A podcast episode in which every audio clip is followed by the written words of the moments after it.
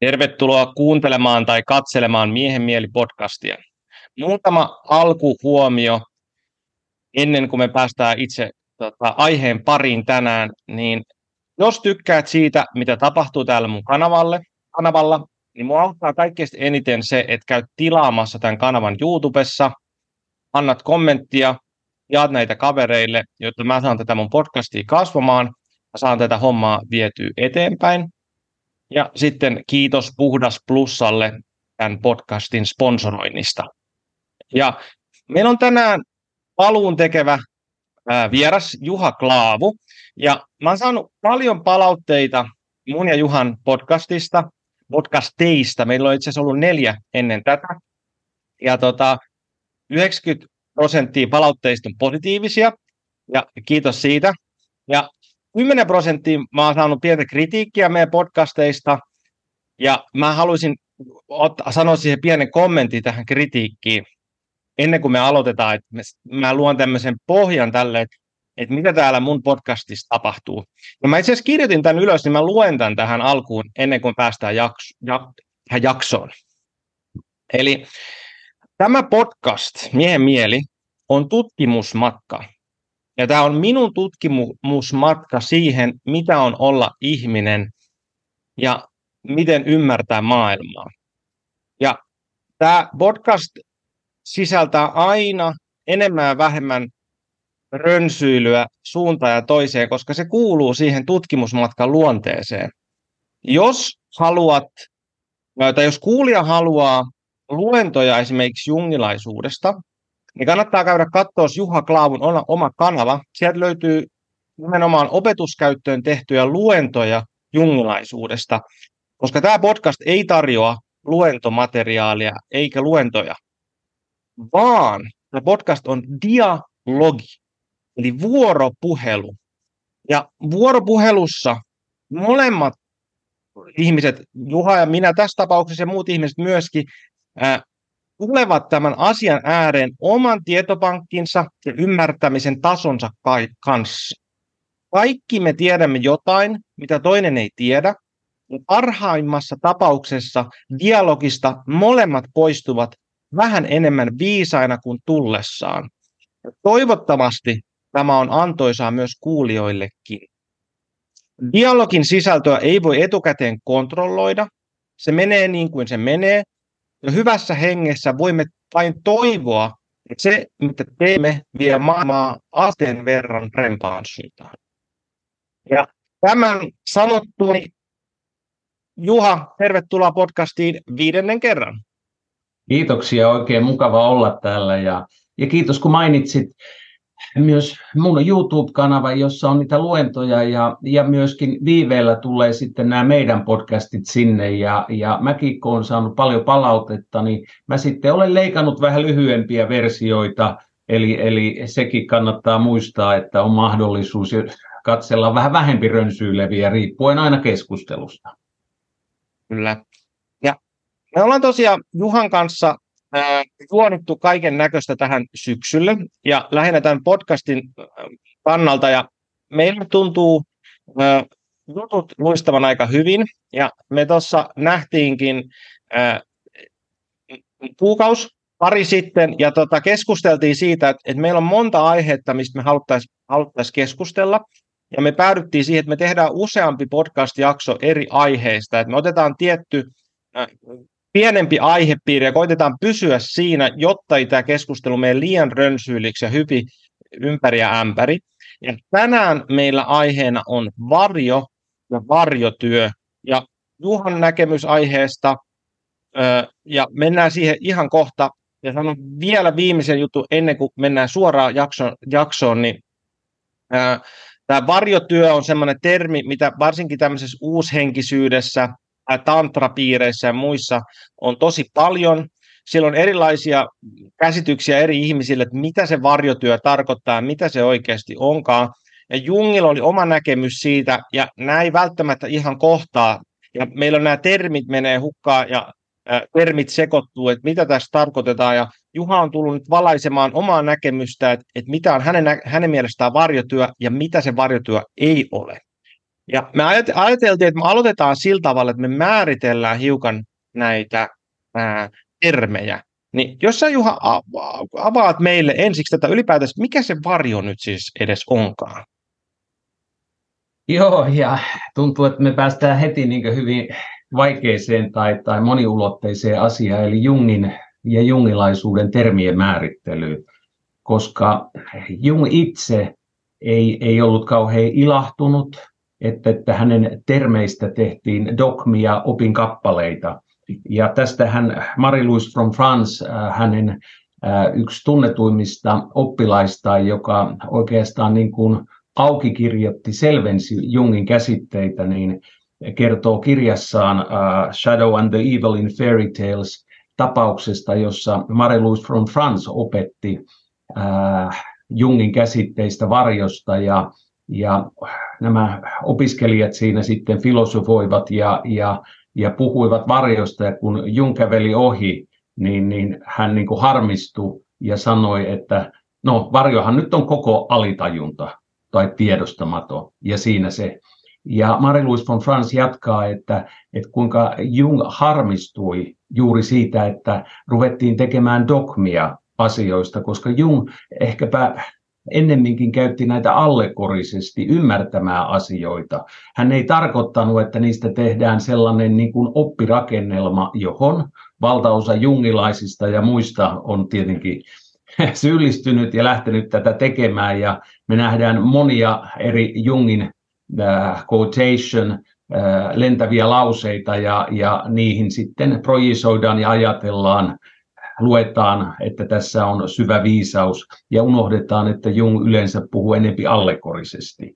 Eli tämä on kauhean tärkeä sanoa heti alkuun, kun me ruvetaan yrittämään määritellä käsitteitä, koska Jung käytti kaikkia termejä vähän eri tavalla, omiaan määritteli niitä uusiksi ja käytti epämääräisesti. Eli esimerkiksi varjoa hän käytti niin kuin, että varjo tarkoittaa koko tiedostamatonta eli alitajuntaa. Joskus hän puhui, että varjo on, on ne osat meidän tietoisuudesta, josta me emme olleet vielä tietoisia. Ja, ja yksinkertaistettuna Jung sai idean varjosta siitä, hän, hän kertoo yhdessä kirjassaan unesta, jossa hän juoksi jotain tummaa henkilöä pakoon, ja kunnes hän ikään kuin tajusi pysähtyä, kääntyä, ja hän oivalsi, tämähän on minun varjoni. Ja, ja tästä hän niin kuin sai idean ja, ja nimityksen, että meissä jokaisessa on tiedostamattomia, eli alitajuisia puolia, jota hän rupesi kutsumaan varjoksi. Eli, eli lyhyesti varjolla tarkoitetaan sitä materiaalia meidän psyykkeessä jungilaisittain, josta emme ole tietoisia ja joka kuuluu meihin. Ja, ja myöhemmin tässä keskustelussa tullaan tietenkin määrittelemään, että on, on aito minuus, on epäaitoja minätiloja, jotka ei kuulu varjoon eikä varjotyöhön, mutta palataan niihin myöhemmin. Jos mä ymmärrän oikein, niin mitä sä äsken sanoit, niin tarkoitatko sä sillä sitä, tätä varjolla sitä, että, että sä teet erottelun siihen, että henkilökohtaiseen varjoon, että varjo, niin kuin se, että jos ajattelee, että tämä mun, mun tietoisuus on tässä, mä ymmärrän itsestäni tämän ja tämän puolen, ja sitten hen, ja sit mun, mulla on alitajunnassa puolia, joita mä en ymmärrä itsestäni tai en, en ole kontaktissa. Sillä tavalla, että ihan niin kuin meillä olisi äh, tota, ongen koho, jossa se päällipuoli olisi tietoinen puoli ja alapuoli olisi tiedostamaton puoli. Että silloin tämä ongen kohon alapuoli olisi minun henkilökohtainen varjo. Tuo kuulostaa minusta oikein hyvältä metaforalta, järkevältä ja, ja äh, mielestäni ymmärrät oikein. Ja juurikin tässä se, että, että, että Jungille se oli niin kuin materiaaliasia, josta ihminen ei ole tietoinen. Totta kai myöhemmin jungilaiset on määritellyt sitä eri tavoilla, voidaan mennä tarkemmin niihinkin, mutta että yksinkertaistetusti musta kuvaat hyvin, että kaikki mikä on pinnan alla, mitä en näe, mitä en tunnista, mihin en ole kontaktissa, on varjoa. Ja sitten siitä, mitä sä sanoit tästä Jungin ää, harmistuksesta, niin viittasko hän myöskin sit sun nähdäksen siihen, että sitten, koska mä ajattelen sillä tavalla, että tämä ongen koho kelluu niin kuin tietyllä tavalla siinä kollektiivisen alitajunnan päällä. Että sitten tavallaan, että Jungi olisi tarkoittanut, että se koko, koko niin, kuin niin sanotusti se vesi, se meri tai järvi, missä mä kalastan, niin olisi myös sitä varjoa. Että et näissä on, tarkoittaa, että, niin kuin, että siinä on kollektiivinen varjo ja henkilökohtainen varjo. Onko siinä semmoinen? Kyllä, että myöhemmin jungilaisethan ovat alkaneet erottaa että meissä jokaisessa on meidän oma tiedostamaton puoli ja sitten on kollektiivinen tiedostamaton. Ja, ja silloin myös kaikki, mitä on varjossa, eli, eli tiedostamattomassa eli alitajunnassa on varjoa, mutta yleensä niin selkeyden takia jaotellaan, että henkilökohtainen varjo ja kollektiivinen varjo. Jotkut haluaa tehdä vielä niin kuin väliportaita, että puhutaan perheen, suvun tai kulttuurin varjosta, mutta että perinteisesti se jako on niin kuin henkilökohtainen varjo ja kollektiivinen varjo. Ja tämä tuli vaan mieleen siitä, kun mä oon tuota, opiskellut nyt Suomen historiaa tässä omaksi ilokseni, ja oikeastaan tuli siitä, kun Jordan Peterson sanoi, mainitsi jossa, jossain luennossaan, että, että niin kuin meidän omassa varjossamme asustaa meidän niin kuin kulttuurin historia myöskin, ja me, niin kuin kaikki tragediat ja draamat siellä, ja varsinkin kun mä opiskellut perhekonstellaatio, niin tämä taakkasiirtymäkäsite on se, niin kuin se ydinjuttu siinä. Ja se oli jännä, kun mä tota, luin tätä Suomen historiaa, ja mulla oli tosi paljon tunteita pintaan, kun mä luin jotain vanhaa Suomen historiaa siitä, miten niin kuin Ruot, ollaan oltu Ruotsin vallan alla, ja sitten tuli iso viha, ja venäläiset valottimme.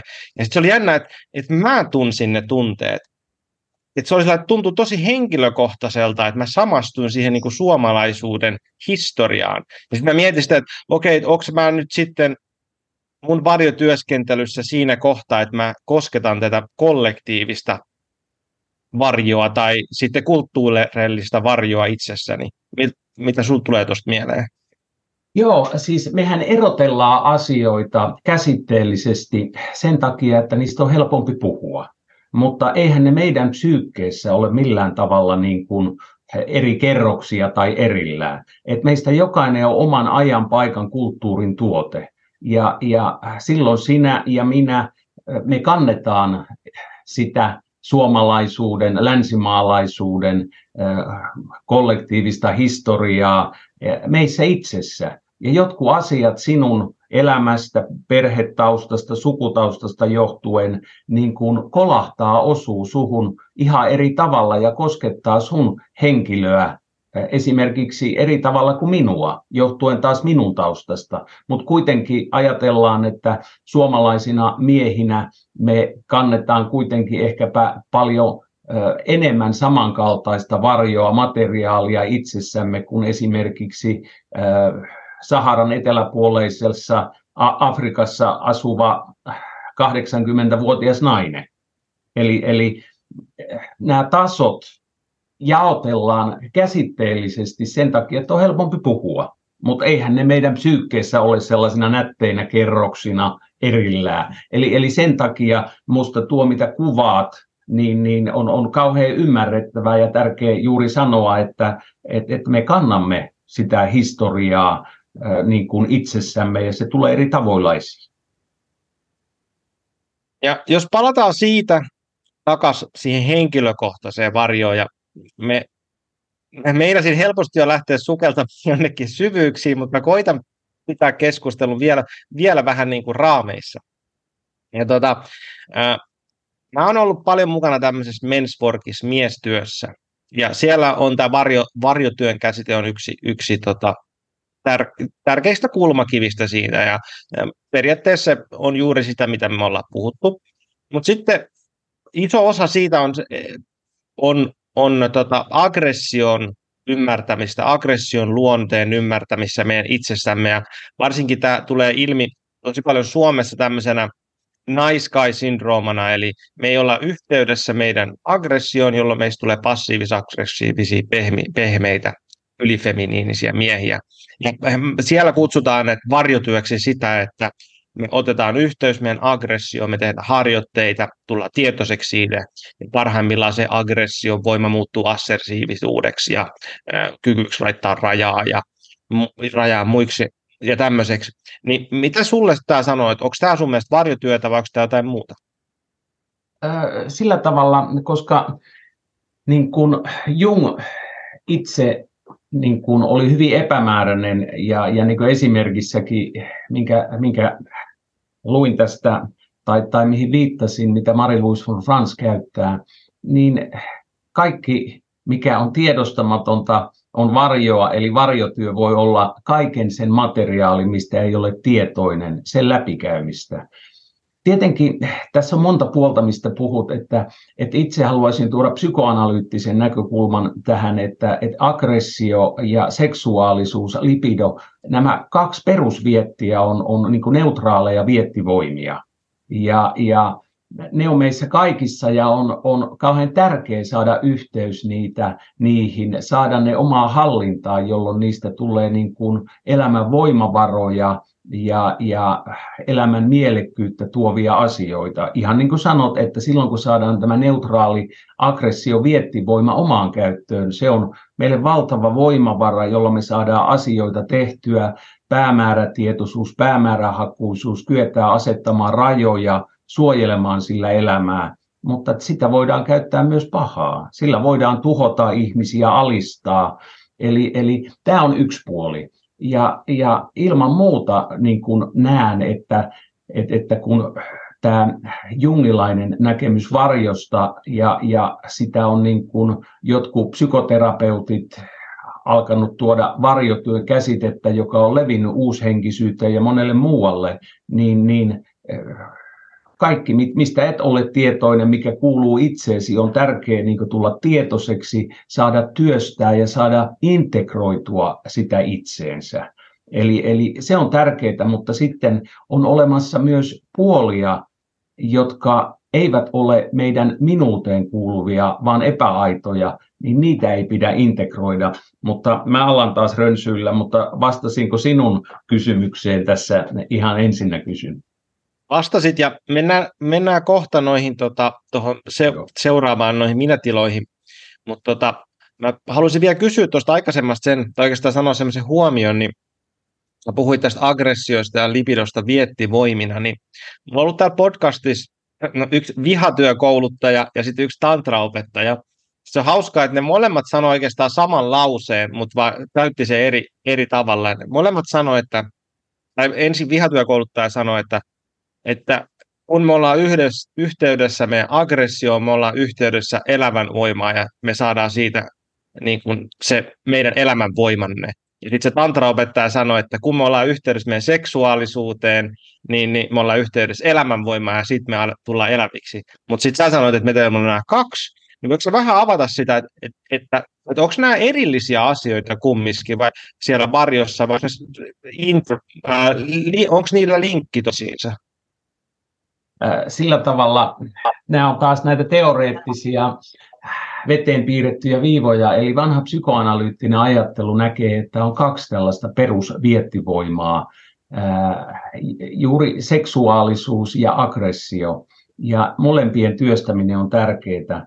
Eli, eli psykoanalyyttinen ajattelu ei niinkään lähde tästä varjotyöskentelystä, varjokäsitteestä, mutta sitten jos hypätään Jungiin, niin Jungi ei niin kuin kauhean selkeästi erotellut näitä kahta, vaan, vaan hän puhui niin kuin elämän voimasta tai voimasta ja, ja hän näki sen äh, jossain mielessä niin kuin paljon laajempana, mutta tämä on taas se, että kun hän ei kauhean tarkasti määritellyt sitä, niin, niin sitten me, meillä on vähän niin kuin, että on elämänvoima, jo, joka pitää sisällään seksuaalisuuden, aggression ja, ja monia muita juttuja.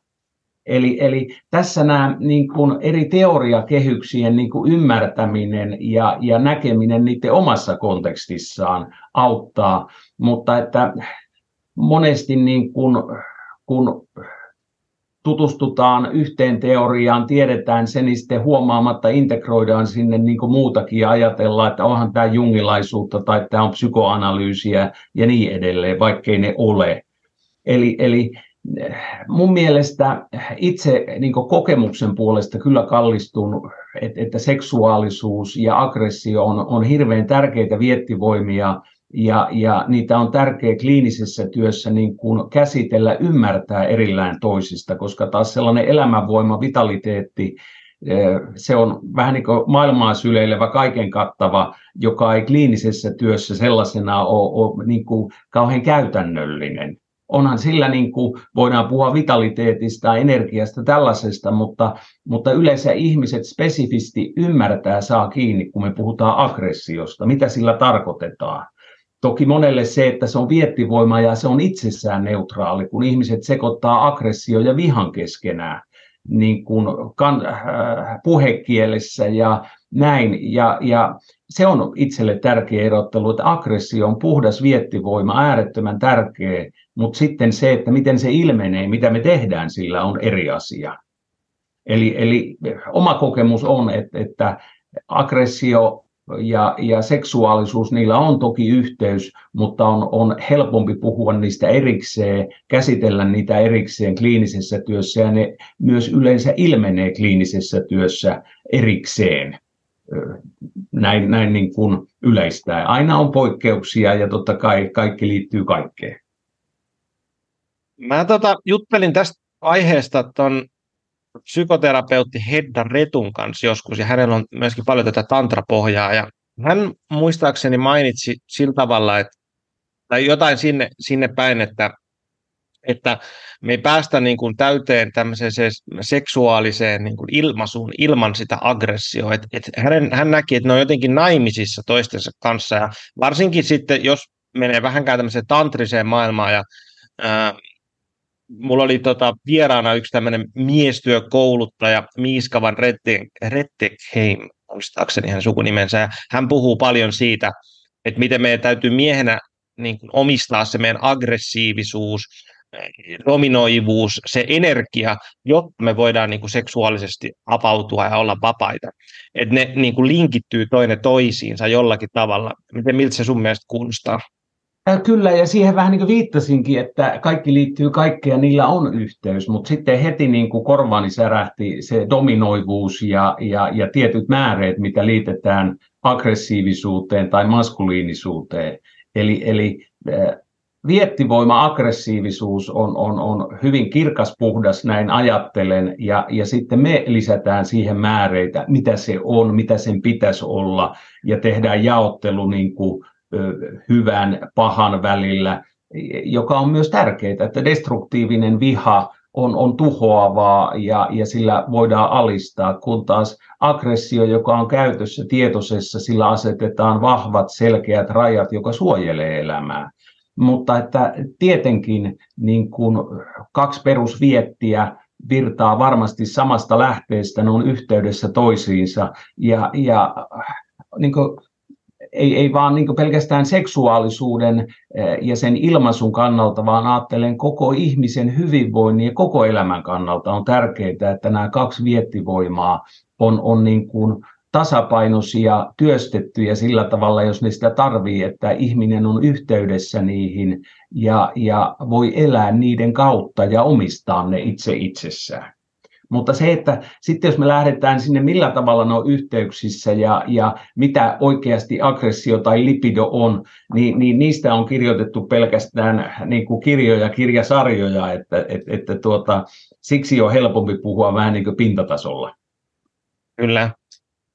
Miten sitten tässä varjosta, ennen, kuin mennään vielä niihin minätiloihin, niin tota, mä muistan, muistan sen, että Jordan Peterson on ainakin useamman kerran puhunut siitä, että, että yksi osa varjoa on, on niin kompensaatio. Että jos me mennään tosi voimakkaasti meidän tietoisella mielellä johonkin suuntaan, vaikka sanotaan nyt vaikka yliälyllisyyteen, niin sitten me varjo kompensoi vastakkaiseen suuntaan, että vaikka niin kuin ylitunteellisuuteen, tällainen niin kuin otetaan tämmöinen raaka esimerkki. Ja ää, mit, mitä sä ajattelet tämmöiset, onko meidän varjolla tämmöinen niin kuin kompensoiva puoli, jos me mennään tosi voimakkaasti johonkin suuntaan, niin sitten me varjo, varjossa joku kompensoitu to, toiseen suuntaan? Sillä tavalla itse ja, ja jungilaisuus, mitä, miten olen ymmärtänyt, niin, niin varjo ja kompensaatio on kaksi eri asiaa. Eli, eli varjo on se, mistä ei olla tietoisia. Tietenkin alitajunnassa tiedostamattomassa tapahtuu se kompensaatio, mutta yleensä kompensaatiosta puhutaan termillä kompensaatio.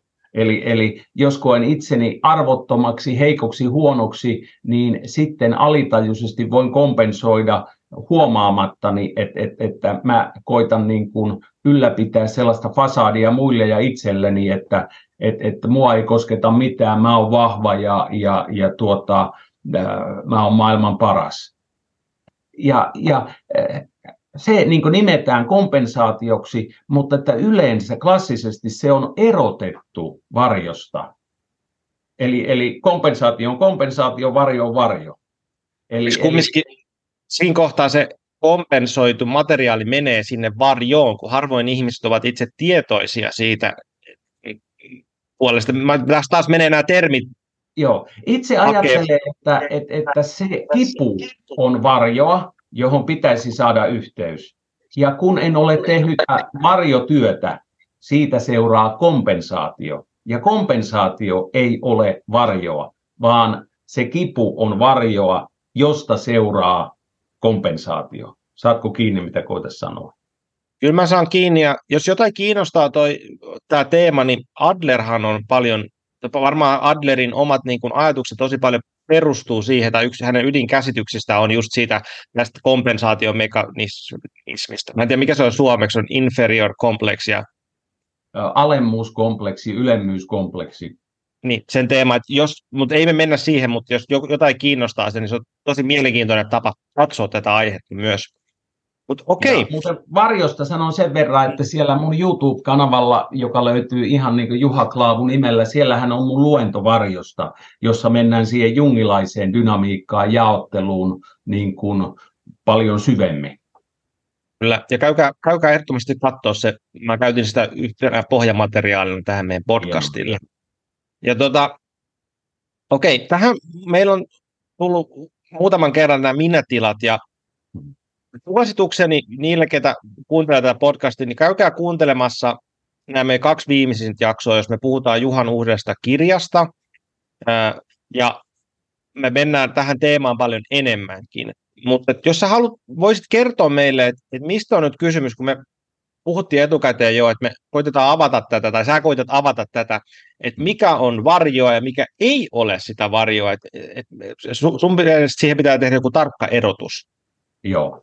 Eli, eli nyt on kauhean tärkeää niin kuin ensin sanoa, että varjotyö ja mikä kuuluu varjoon, eli joka tulee niin kuin, josta tulla tietoiseksi, mutta joka tulee integroida itseen, niin se on kaikki, mikä kuuluu mun aitoon minuuteen.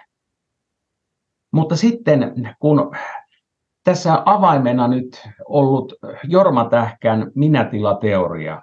Jorma niin, Tähkä teki mun on pakko keskeyttää sinua, koska musta tuntuu, että täytyy yksi juttu avata ensin. Mitä se tarkoittaa, että integroida itseen? Että jos Joo. ei kuulija ymmärrä, mitä se tarkoittaa, niin avaat sä sen ensin. Joo, hyvä, kiitos.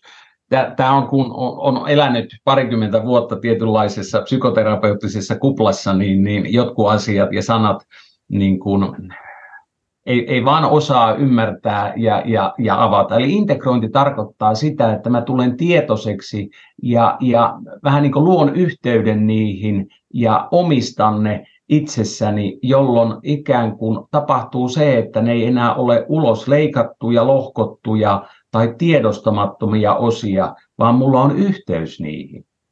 Jolloin äh, ajatellaan, että, että vaikkapa käytin tuossa arvottomuutta, huonommuuden tunnetta esimerkkinä, että jos mulla on tällainen niin varjossa, niin kun mä tulen tietoiseksi siitä, mä voin sitten läpikäydä niitä syitä, mistä se johtuu, tulla tietoiseksi ja pikkuhiljaa niin kuin läpityöstää ja sitä kautta integroida, että mä tulen tietoiseksi tästä puolesta ja pikkuhiljaa ikään kuin ei, ei tarvitse kompensoida, ei tarvitse alitajuisesti reagoida, kun joku sanoo jotain, niin ennen olisin niin kuin reagoinut, että mitä hittoa mulle ja ei, ei kyllä näin, vaan kun se asia on, on tullut tietoiseksi, saatu yhteys, niin sillä tavalla se on niin kuin integroitu osaksi itseä.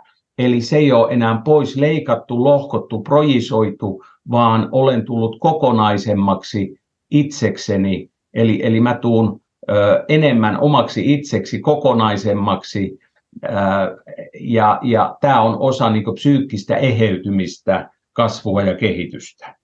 Aukaseeko tämä yhtään? Toi oli mun mielestä hyvä, hyvä pohjustus tähän. Mä tiedän, muistaaksä, mistä sä, mihin jäit kesken, mutta ehkä sä autat alusta sen minä-tilateoria ja Jorma Tähkä. Joo, ei kiitos, tämä oli tosi tärkeä ja, ja siksi onkin niin kauhean kiva tällaiset keskustelut, koska tulee niitä hyviä kommentteja ja kysymyksiä, mitä itse ei niin tajuaisi avata ja selittää. Mutta juuri se, että kun ajatellaan varjotyötä näin tällaisena laajana terminä, on kauhean tärkeää tulla tietoiseksi niistä asioista, mitä mun alitajunnassa tiedostamattomassa on. On ne sitten tunteita, uskomuksia, ajatuksia itsestä. Ja, ja, Mutta sitten on olemassa niitä puolia meissä, jotka ei kuulu aitoon minuuteen. Niistä on tärkeää hyvä tulla tietoisiksi, mutta niitä ei pidä pyrkiä integroimaan, vaan on kauhean tärkeää tunnistaa, tämä ei ole aitoa minuutta, vaan tämä on jotain, joka on, on syntynyt traumaattisten kokemusten, äh, hylkäämisen, hyväksikäytön seurauksena sellainen väärä identifikaatio, väärä minuus, epäaito minuus, ja se tulee tunnistaa sellaiseksi, jotta se voidaan erottaa aidosta minuudesta. Ja tämä on se, mitä varjotyössä ei mun mielestä ole oikeastaan missään niin käsitetty eikä ymmärretty. Ja sen takia niin kun monet tällaiset terapia- tai healing-muodot, näkemykset, niin kun ei ole kauhean tehokkaita tai ne voi olla niin kuin paikallaan polkevia, kun yritetään integroida eli liittää, ymmärtää osaksi aitoa minuutta sellaisia puolia, jotka ei sinne kuulu. Ja, ja tässä on niin kuin tärkeä se pohjaymmärrys, joka lähtee niin kuin objektisuhdeteoriasta Winnicottista. Winnicott oli ensimmäinen, joka eksplisiittisesti oikeastaan niin puhuu aidosta minuudesta ja, ja, ja väärästä minuudesta, eli true self ja, ja false self. Mutta että Jorma Tähkä niin kuin ymmärsi tätä dynamiikkaa juuri objektisuhdetason, anteeksi, objektisuhdeteorian pohjalta, ja, ja hän niin kuin hyvin syvää persoonallisuushäiriöisiä ihmisiä niin kuin kykeni hoitamaan ja, ja se teoria siinä kehittyi. Ja, ja hän huomasi juuri, että, että näitä epäaitoja minätiloja syntyy meille niin kuin lapsuuden emotionaalisen hylkäämisen, hyväksikäytön, laiminlyönnin seurauksena. Ja, ja monesti ihmiset jopa identifioituu, että syntyy sellainen epäaito minuus, jota hän kutsuu kaosminuudeksi, ja ihminen ei tunnista, kuka hän aidosti on. Ja, ja tämä on niin tärkeää ymmärtää varjotyössä, että kaikesta on hyvä tulla tietoiseksi, mutta kaikkea ei pidä integroida ja yrittää ymmärtää, että ne kuuluu minuun, vaan on kauhean tärkeää ymmärtää, mitkä ovat epäaitoja minätiloja eli ne ei kuulu minuuteen, niitä ei pidä integroida, vaan ne pitää tunnistaa. Tämä ei kuulu minuun, vaikka näin käyttäydyn joskus, kun tipun kaaukseen, tipun irti itsestä, niin, niin se ei ole aitoa minuutta. Ja tämä on niin kuin, voi kuulostaa kauhean yksinkertaiselta, mutta tämä on ollut käänteen tekevä persoonallisuushäiriöiden hoidossa, kun niitä ei ole oikeasti ennen osattu hoitaa, niin, niin sitten Jorma Tähkän perustamassa, johtamassa päiväsairaalassa, niin, niin yli 70 prosenttia hyvin vakavista persoonallisuushäiriöistä kyettiin hoitamaan niin, niin hyvin, että aitominuus löytyi ja heiltä pystyttiin diagnoosi poistamaan, koska ei, ei ollut enää sitä ongelmaa. Voisitko sä kertoa meille jotain esimerkkejä siitä, että mitä tämmöiset epäaidot minätilat sitten voisi olla? Joo. Eli, eli lähden taas vähän niin kuin Aatamista Eevasta, että vähän kauempaa ja, ja kysyt taas välikysymyksiä ja kommentoi. Eli epäaidot minätilat syntyvät yleensä hyvin varhaisessa vaiheessa, kaikkein syvimmät suhteessa äitiin, myöhemmin isään, sisaruksiin, isovanhempiin, ketä siinä lähipiirissä on. Ja silloin kun lasta vauvaa ei nähdä kuulla, kohdata aidosti, vaan, vaan emotionaalisesti hyläten tai hoidetaan mekaanisesti, niin vauva ikään kuin kokee sen hylkäämisen, hän kokee, että hän on huono, vääränlainen, paha, arvoton, ei rakastettava. Ja kun tämä toistuu tai on jatkuvaa, niin vauva ei tunnistakaan, kuka hän aidosti on. Se hyvä, rakastettava, ainutlaatuinen olento. Eli, eli nyt kun äiti, isä, ihmiset elämän mittaa hylkää emotionaalisesti, fyysisesti, hyväksikäyttää eri tavoilla, niin niistä syntyy omasta elämänhistoriasta käsin erilaisia ja eri määrä tällaisia epäaitoja minätiloja. Ja, ja ne syntyy aina parina, koska kun minua väärin kohdellaan, hyljätään, mä identifioidun, että mä olen arvoton, huono, paha. Ja samalla mä sisäistän sen pahantekijän ja sen alistavan puolen, miten hän kohtelee minua. Eli me jaetaan kaikki minätilat, niin tai ne voidaan jakaa kahteen koriin. Uhriminätilat, eli, eli alistamisen, väkivallan, pahan teon, hylkäämisen seurauksena syntynyt, ja kolikon kääntöpuoli, se ihminen, joka on sen tehnyt, hänestä tuleva alistava niin kuin minätila. Eli, eli ne syntyy aina parina ja me jokainen kannamme sekä plus- että miinusnapaa, tai niin kuin mä tykkään sanoa, kolikon molempia puolia. Ja, ja juuri tämän takia ne ikään kuin epävakaat, kaoottiset ihmiset aktivoi toisissaan näitä puolia, koska mitä epävakaampi on, on vaan tällaisia epäaitoja minätiloja ja aktivoituu epävakaiden ihmisten parissa kun taas vakaat ihmiset, joilla niitä on paljon vähempi, niiden intensiteetti, voima on pienempi, ovat enempi kiinni itsessään ja, ja aidossa minuudessaan. Eli nyt tarvittaisiin välikysymyksiä ja kommentteja, että osasinko yhtään selittää, aukasta vai sotkinko vain enemmän? Kyllä sä aukasit ja tota, tuli useampikin kommentti tuohon mieleen. Ja ehkä mä sanon ensiksi sen, että, että tota, perhekonstellaatioteoriassa niin yksi ydin, ydinajatuksissa on just tämän uhri pahantekijän dynamiikan purkaminen, ja siinä puhutaan paljon just siitä, että miten niin kun, ne, ne toimii nimenomaan just perheissä, ne uhripahantekijädynamiikat, että vaikka ne meissä on ne molemmat, niin se on tosi helposti, me projisoidaan se johonkin toiseen ihmiseen, tuolla on se pahantekijä ja täällä on uhri, ja sitten nämä kaksi pelaa toisten kanssa sitä kaos bing, ping-bongia, jo, jo, josta ei sitten seuraa mitään hyvää. Ja sitten kun me parhaimmillaan voidaan tulla niistä tietoiseksi ja purkaa näitä asetelmia, niin elämä, elämä virtaa eteenpäin.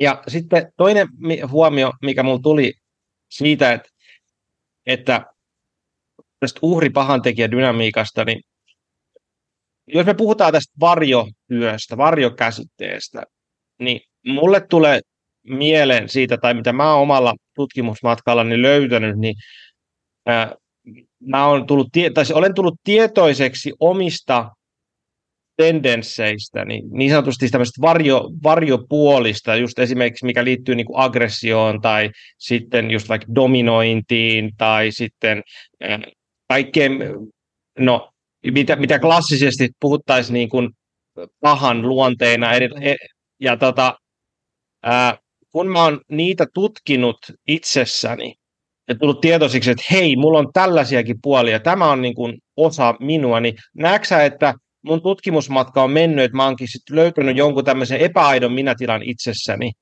vai onko, osaksi tämmöiset niin äh, negatiiviset tendenssit osa aitoa minuutta? Tämä onkin juuri se kauhean tärkeä kysymys, koska niin kun, meillä on eri asteista niin kuin, kipua, meillä on eri asteisia voimakkaita epäaitoja minätiloja meissä jokaisessa. Eli, eli eh, niin kuin minulla on tapana sanoa, että on kahdenlaisia ihmisiä, satutettuja ja enemmän satutettuja, tai, tai lommotettuja, tai vielä enemmän lommotettuja.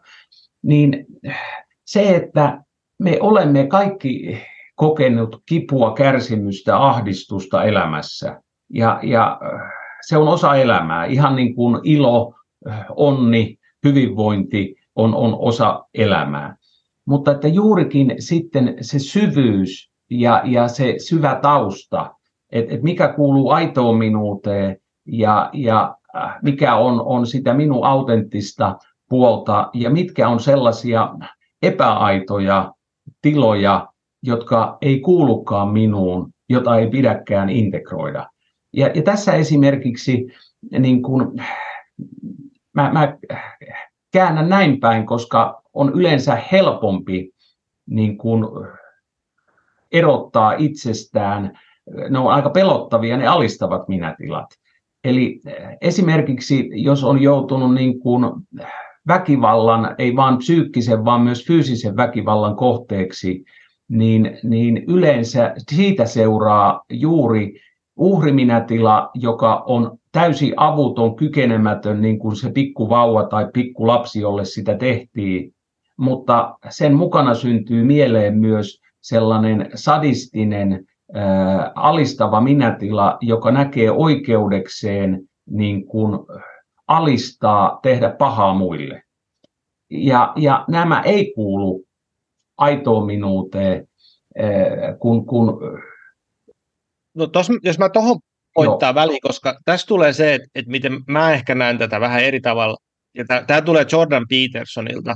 Ja hän puhuu, puhuu siitä, että, että niin kuin esimerkiksi sadisti, sadismista. Niin et, et me, et hän, hän ajattelisi sillä tavalla, että meidän täytyy tulla tietoiseksi siitä puolesta meidän itsessämme, jossa on tämmöinen niin kuin, no, just tämmöinen niin kuin pahantekijä. Eli vaikka tämä nyt semmoinen kyky sadismiin, ja me voidaan käyttää sitä voimavarana sillä tavalla, että esimerkiksi, että jos me, me, meitä vastaan hyökätään, niin kuin siis fyysisesti oikeasti, jos joku koittaa alistaa meitä, kun meillä on kapasiteetti siihen samaan energiaan, niin se integroituu meidän niin kuin aggression kanssa assertiivisuudeksi, miten hän niin kuin puhuu siitä asiasta. No se on vähän eri tapa. Mä en tiedä, onko tämä niinku eri tapa vai puhutaanko me... Tämä on juuri se, että jos ei ymmärretä minätiloja, koska juurikin mitä yleensä tapahtuu tällaiselle ihmiselle, jota on, on pahoinpidelty, että niin esimerkkinä käytän niin 130-kilonen podari itsepuolustuslajien harrastaja, jolla olisi niin fyysistä voimaa ja, ja kykyä puolustaa itseään.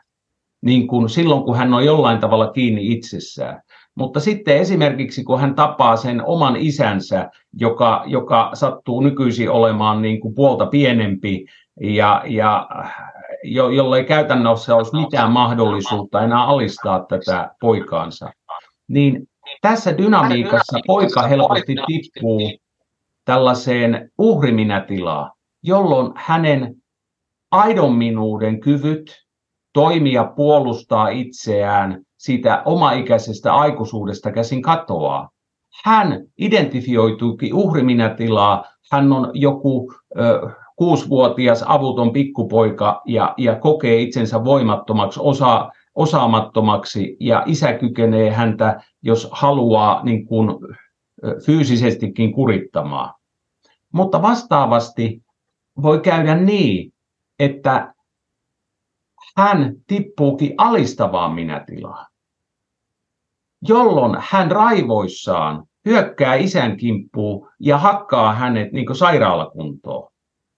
Ja, ja nyt kun jos ei tunneta minätilateoriaa, ajatellaan, että tässä tapahtui jotain hyvää ja assertiivista ja hän oli omassa voimassaan kiinni. Ei. Silloin kun ihminen on aidossa minuudessa omassa voimassaan kiinni, hän kykenee tekemään niin omaikäisiä järkeviä ratkaisuja, jotka pohjautuu empatiaan ja inhimillisyyteen, jolloin hän voi sanoa ei, mä en lähde tähän mukaan.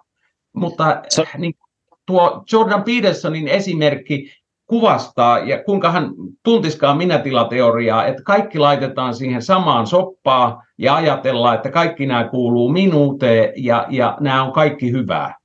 Jossain Mut, tapauksessa se voi olla sitä, mutta monissa tapauksissa se ei ole sitä. Mutta sulla on siellä jotain mielessä, niin kerro. Tota, ehkä mä niin kuin, tietysti mä en voi puhua Jordan Petersonin puolesta mitenkään, mutta se mitä mä ymmärrän on se, että, että hän tarkoittaa sitä, että meistä pitää tulla monstereita, mutta meidän täytyy olla se monsteri kontrollissa. Eli tietyllä tavalla, että se, se, niin kuin se, sen intensiivisen negatiivisen voiman, niin sen pystyy kontrolloimaan ja siirt- siirtämään niin kuin korkeimman palvelukseen sillä tavalla. Se on se hänen ajatuksensa. Just, että esimerkiksi, mä ymmärrän, mitä sä tarkoitat tuossa esimerkiksi, mutta et, et, mitä mä ymmärrän Jordan Peterson on se, että nimenomaan se kyky asettaa raja sille isälle ja olemaan niin kuin terveellisesti erossa. Ja sitten myöskin ehkä siinä, että jos me oikeasti kohdataan fyysistä väkivaltaa, me kohdataan, kun, tai siis maailmassa me kohdataan, jos me mennään tiettyihin paikkoihin, me kohdataan fyysistä väkivaltaa, me kohdataan ää, tota, alistavia ihmisiä sotatiloissa, baareissa tai vaikka ryöstötilanteessa, niin silloin se tietyllä tavalla sen varri, tai Jordan Petersonin mukaan, niin me tarvitaan kaikki osat siitä varjosta, jotta me pystytään kohtaamaan nämä neka, tämmöiset oikeasti tuhoisat haasteet. Joo, ja kato tässä juuri se, että mitä mä koitin aiemmin sanoa, kun ihmiset luulee, että kaikki mitä meidän alitajunnassa on, kuuluu minuuteen ja, ja et, että ne pitää integroida. Kun se, että että, että näiden epäaitojen minätilojen kaosminuuksien yksi tuntomerkki on se, että ne eivät kykene empatiaa eikä inhimillisyyteen. Jolloin niin kuin oli tuo termi monsteri, niin, niin se ei ole raja-asettamista esimerkiksi sillä tavalla, että, että, että jos joku käy mun kimppuun, niin sitten mä ikään kuin joko pakenen tilanteesta, teen hyökkääjä aseettomaksi ja, ja poistun tai, tai ikään kuin välttelen, soitan poliisi, vaan se alistava minätila aktivoituessaan ei kykene empatiaan, vaan se haluaa tuhota, mitätöidä, jolloin se tarkoittaa, että se hakkaa sen toisen niin kuin palasiksi. Ja, ja tä, anna mä jatkan loppuun, Jouko. Ja, ja tässä niin kuin on valtava ero, ja kun sitä ei teoreettisesti ymmärretä, niin monessa terapiamuodossa on sitten uhriminätiloja, alistavia minätiloja koitettu integroida itseen, jolloin se aitominuus ei pääse selkeytymään, kasvamaan eikä päästä ymmärtämään, mistä nämä minätilat syntyy sieltä lapsuuden kehityksellisestä traumasta ja traumaattisista kokemuksista. Eli, eli niin kuin musta varjotyössä on juuri tärkeää tunnistaa, että siellä on puolia, jotka ei ole aitoja eikä kuulukaan. Ja termi monsteri, jos sillä tarkoitetaan sitä, että mä katsotan inhimillisyyteni, empatiani, eli, eli tipu johonkin kaoottiseen tilaan, että se pitää integroida, niin mä sanon ei. Se, se on väärin, se on terapeutin, teoreetikon tietämättömyyttä, ymmärtämyyttä, ymmärtämättömyyttä ihmisen psyykkeestä. Ja tämä on niin kuin se, minkä takia musta varjotyöstä on äärettömän tärkeä puhua. Mm. Joo, mä, mä voisin sanoa tälle amerikkalaisen, että let's agree to disagree tässä kohtaa. Ja mä, mm. mä koitan välttää tätä vänkäämistä, koska se, se, siitä mä oon saanut sitä kommentista, että älä vänkää Juhan kanssa, että se ei ole hedelmällistä. Mä, mm. mä, mä, mä tota, koitan siirtää tätä keskustelua vähän semmoiseen, jos puhun niin kuin itsestäni. Mm. Mä olin tota tämmöisellä, tämmöisessä työpajassa, jossa me otettiin yhteyttä tähän aggressioon sisällämme ja sitten me äh, lähdettiin hakemaan tätä turva, tai siis turvan kautta, että jos sun pitäisi pitää vaikka sun lapsi turvassa, ja tota, mitä sä olisit valmis tekemään sun lapses eteen. Ja siinä oli erilaisia harjoitteita, me tehtiin meditaatioita ja kehollisia harjoitteita. Ja mä pääsin tosi selkeästi kiinni siihen puoleen itsestäni, joka tappaisi jonkun toisen ihmisen, jos joku koittaisi vahingoittaa mun lasta. Ja se, se ei ollut semmoinen se ei ollut sillä tavalla moraalinen paikka, sillä tavalla. Ja mun mielestä ehkä se ei ollut kaoottinen paikka, vaan se oli todella selvä, kylmä. Että jos joku koittaa vahingoittaa mun lasta, niin mä otan sieltä hengen pois. Se, se ei ole niin kuin, mä, mulla ei ole semmoista niin kysymystä siitä, koska se on niin kuin mun, mä näen, että se on mun numero yksi vastuu täällä maailmassa pitää mun lapsi turvassa.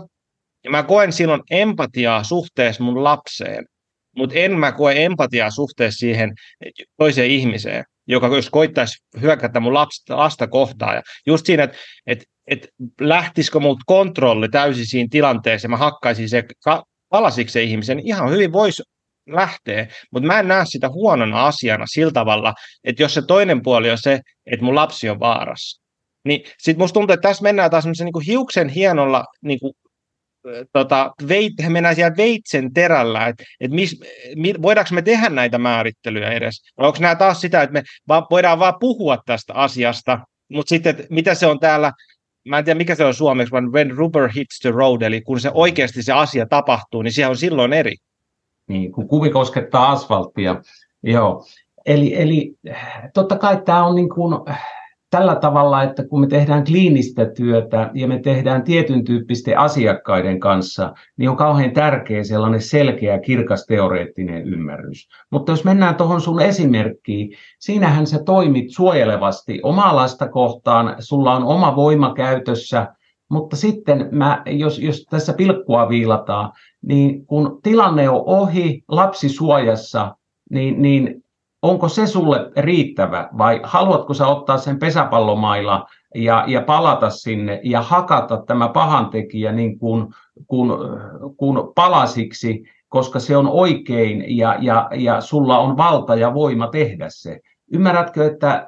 Et, mä, ymmär, mä ymmärrän täysin, mitä sä tarkoitat, ja sitten ehkä siihen tulisi se, että mitä Jordan Peterson sanoi, että sen takia se pitää olla kontrollissa että se, se kontrolli on se tietynlainen niin kuin määrä siinä. Että sulla on se voima, mutta se on kontrollissa, jolloin sä pystyt pysäyttämään sen sitten, kun minimi on tehty tai niin kuin minimum necessary force on niin kuin käytetty, niin sit silloin sulla on se kontrolli. Niin, sellainen fantasia kontrollista on, on, on kauhean niin kuin ihana asia ja me kaikki niin kuin luullaan, että meillä on hirveästi kontrollia ensinnäkin, niin kuin, että me ollaan järkiolentoja ja meillä on kontrolli. Ja mä ymmärrän tuon niin kuin sellaisena mukavana teoreettisena rakennelmana, mutta että tavallaan kun mä puhun kliinisestä työstä käsi ja, ja äh, siinä, että et, et sitten kun ollaan niin kuin sota-alueella tai, tai me ollaan oikeasti jonkun hyökkäyksen kohteena, se on ihan eri asia sitten. Kyllä. Mutta että taas niin kuin mä muistutan, että, että, että mä puhun kliinisestä taustasta, mä puhun niin kuin tietystä dynamiikasta ja, ja haluan niin kuin muistuttaa, että kaik, kaikkea ei pidä integroida ja on varjotyötä tehdessä äärettömän tärkeää tunnistaa, onko tämä aitoa minuutta vai onko tämä jotain, joka on syntynyt niin kuin väärän kohtelu, emotionaalisen hylkäämisen traumojen seurauksena, jolloin mä tunnistankin, että tämä on jotain epäaitoa, että mä tuun tietoiseksi, mä voin työstää sen takana olevaa kipua ja vapautua. Vai onko tämä minun kuuluva varjo, jonka mä teen tietoiseksi ja integroi itseeni, tulen siitä niin kuin tietoisemmaksi ja tulen itse kokonaisemmaksi. Eli, eli tämä on minusta se pointti, se, että me hypätään hypoteettiseen toisen ihmisen teoriaan ja, ja harjoitukseen, minkä sä teit, niin, niin se on, niin koko ajan aletaan niin mennä kauemmas varjotyöstä ja siitä pointista, mitä koitan tehdä. Totta kai on tärkeää koittaa käyttää esimerkkejä, mutta ne voi viedä meitä lähteelle tai ne voi viedä poispäin siitä. Niin, että ehkä tässä me tullaan siihen, mistä mä tulen tietoiseksi, just, just se, että, että sä puhut terapiamaailmasta, mä en. Että, että se, että, että mä en ajattele sitä, sitä tai, koska mä en ole terapeutti, enkä mä mm. halukkaan olla terapeutti sillä tavalla, sillä tavalla, ja se, että, että mä, en te, mä en työskentele ihmisten, persoonallisuushäiriöiden ihmisten kanssa, ja ne lainalaisuudet, mitä sun työssäsi on, niin on totta kai täysin eri lainalaisuudet kuin mitä on sitten vaikka äh, vaikka sotilailla, sota, sota-alueilla, koska siellä ei ole niin kuin, sillä tavalla terapiatyötä, vaan silloin me tehdään jotain muuta. Eli ehkä tässä on ne, nämä kaksi maailmaa vähän niin kuin sekoittuu, että mitä mä ymmärrän, Jordan Peterson, niin hän niin puhuu enemmän siitä, että miten, tulla, miten me voidaan toimia elämässä, ei niinkään se, että tämä on terapeuttinen viihde, jos läpi mennä sillä tavalla. Että nämä kaksi maailmaa sekoittuu, ja sitten kun nämä termit on vielä vähän sekavia, niin sitten me mennään semmoiseen mössöön, mössöön, jossa tota, vaikea hahmottaa, että mistä on kysymys. Totta kai sekin puoli, ja mä tuun terapiamaailmasta, mutta että kuitenkin, niin kuin olen koittanut sanoa, jokaisessa ihmisessä on myös näitä epäaitoja puolia. Ja kuitenkin ajatus siitä, että me puhutaan varjotyöstä, niin, niin mun tarkoitus on niin kuin koittaa kuulijalle ja kaikille luoda sitä ymmärrystä, että se tietoisuus, tiedostaminen on tärkeää, mutta sitten erottaa, mikä on oikeasti minun varjoa ja mikä on epäaitoa puolta. Et, et mä en niin kuin, oikein saa kiinni, miten Jordan Peterson tai, tai reaalimaailma ää, tai terapiamaailma liittyy tai ei liity tähän, koska me kaikki kannetaan samaa dynamiikkaa ja varjotyötä tehdessä on tärkeää tulla tietoiseksi, tietää mitä integroidaan, mitä ei integroida. No miten sä näkisit sitten ihmisille, jotka ei ole vaikka terapiassa, niin, niin miten he pystyisivät tekemään sitä työtä?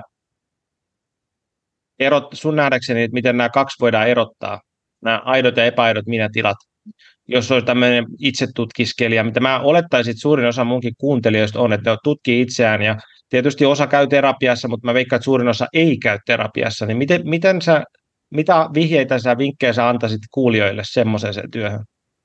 Joo, tämähän onkin hirveän vaikea niin kuin, kysymys ja, ja itsetyöstöön ihan niin kuin sitä omaa varjoluentoa vinkkaan, koska siinä on alussa sellainen tehtävä, jonka jokainen kuulija voi niin kuin tehdä, joka auttaa omassa työstössään. En kerro sitä enempää, että, että, että, koska sitä kautta niin kuin saa ehkä materiaalia ja, ja työstökaluja itselleen. Mutta musta taas se tietoisuus on, on tärkeä ja, ja että tämä kysymys nostetaan esiin koska äh, korjaa, jos olen väärässä, mulla on ollut sellainen kuva varjotyöstä, joka lähtee Jungista. Jung loi termin varjo, josta se levisi ikään kuin maailmaan ja, ja varjosta ruvettiin puhumaan. Ja psykoterapeutit, jotka on niin kuin jungilaisittain orientoitunut, on varjotyötermiä tehnyt niin kuin hyvin tunnetuksi, niin kuin esimerkiksi katson kirjahyllystä, Connie Zweig on yksi niin kuin Romancing the Shadow-kirja, ja, ja hän on tehnyt tätä tunnetuksi hyvin paljon, kuten, kuten se on sieltä levinnyt, niin se ajatus, että kaikki mikä on varjoa, pitää integroida ja se kuuluu minuun. Niin siihen mä haluan sen tietoisuuden että kaikki, mikä on varjossa, mistä tulee tietoiseksi, se on hyvä tulla tietoiseksi. Mutta että kaikki ei kuulu minuun, kaikkea ei pidä integroida, koska tämä on niin kuin ollut monille ihmisille terapiassa, mutta varjotyössä ja, ja me on puhuttu aiemminkin, monet ihmiset käy, käy erilaisissa seremonioissa tai, tai terapioissa, joissa käytetään psykedeeliä, dissosia, dissosiaativeja, empatogeeneja, jossa tavallaan on kokemuksia, jotka nousee syvältä alitajunnasta, visioita. Ja niissä on materiaalia erityisesti, joka nousee aidosta minuudesta, mutta siellä on myös materiaalia, joka nousee epäaidoista puolista. Ja, ja tämä on niin kuin kauhean tärkeä, että kaikkea ei pidä integroida, ne pitää tunnistaa. Mutta nyt kysyt niin miljoonan dollarin tai euron kysymyksen, miten me tunnistetaan, niin sehän on äärettömän vaikeaa. Ja, ja jos, jos mulla olisi vastaus, niin olisin kirjoittanut siitä kirjasen tai, tai pienen esseen ABC, että yksi, kaksi, kolme ja neljä, ja, ja postittanut kaikille tuttaville tai kaikille, jota mun sähköpostiluettelossa on, jos se olisikin niin helppoa. Mutta valitettavasti kaikki psyykkinen työ ei ole silleen niin helppoa, että, että meillä olisi yksi self-help-kirja, jota kaikki lukee ja vastaukset selviää, vaan monesti se on niin kuin sen pitkällisen työn prosessin niin kuin tulos, jossa ihminen itse alkaa erottaa sen kautta, että hän, hänellä on tietoa, mutta monesti me tarvitaan toinen ihminen avuksi, jolloin me mennään siihen terapiamaailmaan, jolloin on kauhean keskeistä, että se terapeutti, on se sitten ryhmä yksilöpuoli, on tietoinen kehityksellisestä traumasta, on tietoinen minätiloista. E, eli, eli pahoittelen, en voi vastata kysymykseesi niin, kuin itsekin toivoisin voivani vastata. No kiitos tuosta vastauksesta. Ja tota, meillä valitettavasti kohta loppuu aika, koska mä vähän sähläsin meidän ajan, ajan kanssa ja meidän piti olla vähän pidempi nauhoitus ja tästä olisi varmasti riittänyt juttua lisää, mutta älkää olko harmissanne, meillä tulee lisää jaksoja Juhan kanssa. Mutta tähän loppuun, tota, mulla oli muutama lainaus Jungilta varjosta ja mä haluaisin kuulla sun lyhyitä kommentteja niistä. Joo. Jos, jos se on mahdollista. Niin joo. Yksi näistä oli, nämä on sitten vapaasti suomennettu, suomennettuja nämä lainaukset, eli että eniten tragediaa ja ongelmia aiheuttava asia ihmissuhteissa on oman varjon projisoiminen muihin. Mitä sulla herää siitä? Siis näin, näinhän se on. Eli, eli se, että kun me emme ole tietoisia itse itsestämme, omista kivuista, siitä kuka mä aidosti olen, silloinhan tapahtuu projisointi. Me projisoidaan ulkomaailmaan, eh, ihmisiin, yhteiskuntaan asioita, ja, ja tuossa se on minusta hyvin kiteytettynä niin kuin yhteen lauseeseen, virkkeeseen. Sitten seuraava virke. Yksikään puu ei voi kasvaa taivaaseen, ellei sen juuret ulotu helvettiin asti. Hmm. Tässä niin kuin itse olen kuulevina, niin ää, toisaalta Jungin mystikkopuolta, kiinnostusta alkemiaan, aina kun Jung puhuu taivasta ja helvetistä, niin, niin mulla se herättää niin kuin Jungin alkemia-kiinnostuksen, mutta itse kuulen, että Jung juurikin puhuu siitä ja haluaa painottaa omassa kontekstissaan, että me emme ole vain tietoisuus, vaan meissä on se tiedostamato, meissä on ne alitajuiset juuret siellä pinnan alla. Eli on tärkeää olla tietoinen myös siitä puolesta ja mielellään tutkia sitä. Ja sitten viimeinen, ää, ihminen ei voi valaistua ää, kuvittelemalla valon olentoja pyhiä, pyhiä energioita, vaan tehdessään pimeyden tietoiseksi.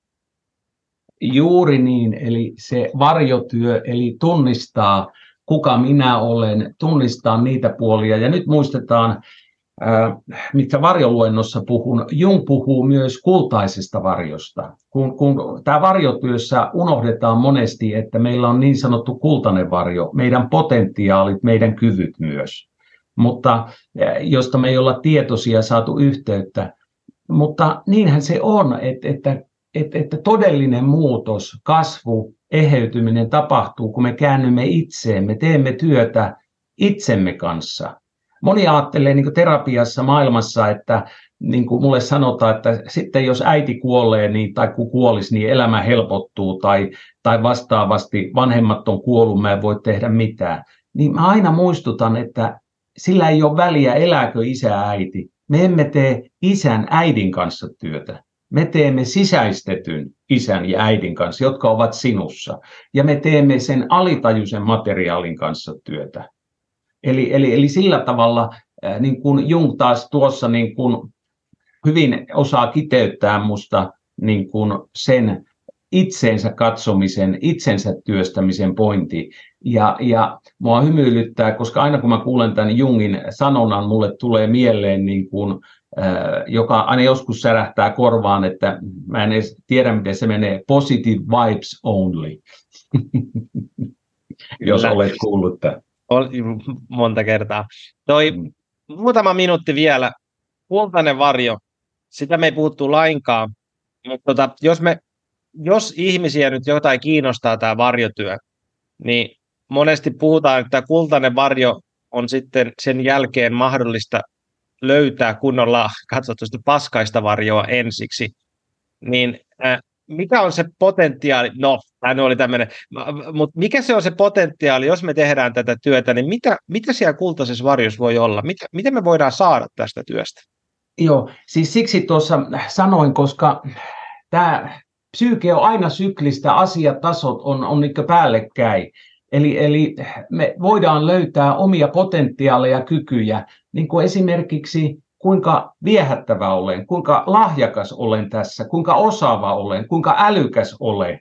Niin kuin ihmiset löytää kykyjä, niin kuin oppii soittamaan tai, tai huomaakin, että on, on, on, on sävelkorva, oppii laulamaan, vaikka on, on saanut sen trauman, kun ala-asteella piti seisoa ja laulaa luoka edessä, mä en osaa laulaa ja muuta. Eli, eli siellä varjossa tiedostamattomassa on valtava määrä meidän potentiaaleja, lahjoja, kykyjä myös. Ja, ja jokaisella se oma työskentely oman varjon kanssa on omanlaista. Aina terapeuttina sanon, että terapiassa se on tehokasta, mutta mä ymmärrän, että terapeutit mainostaa terapiaa. Mutta että, että, että sieltä sekä ne meidän potentiaalit, kyvyt, että myös se niin kuin ei niin mukavat asiat, ne kaikki kuuluu varjotyöhön ja varjoon. En tiedä vastasinko.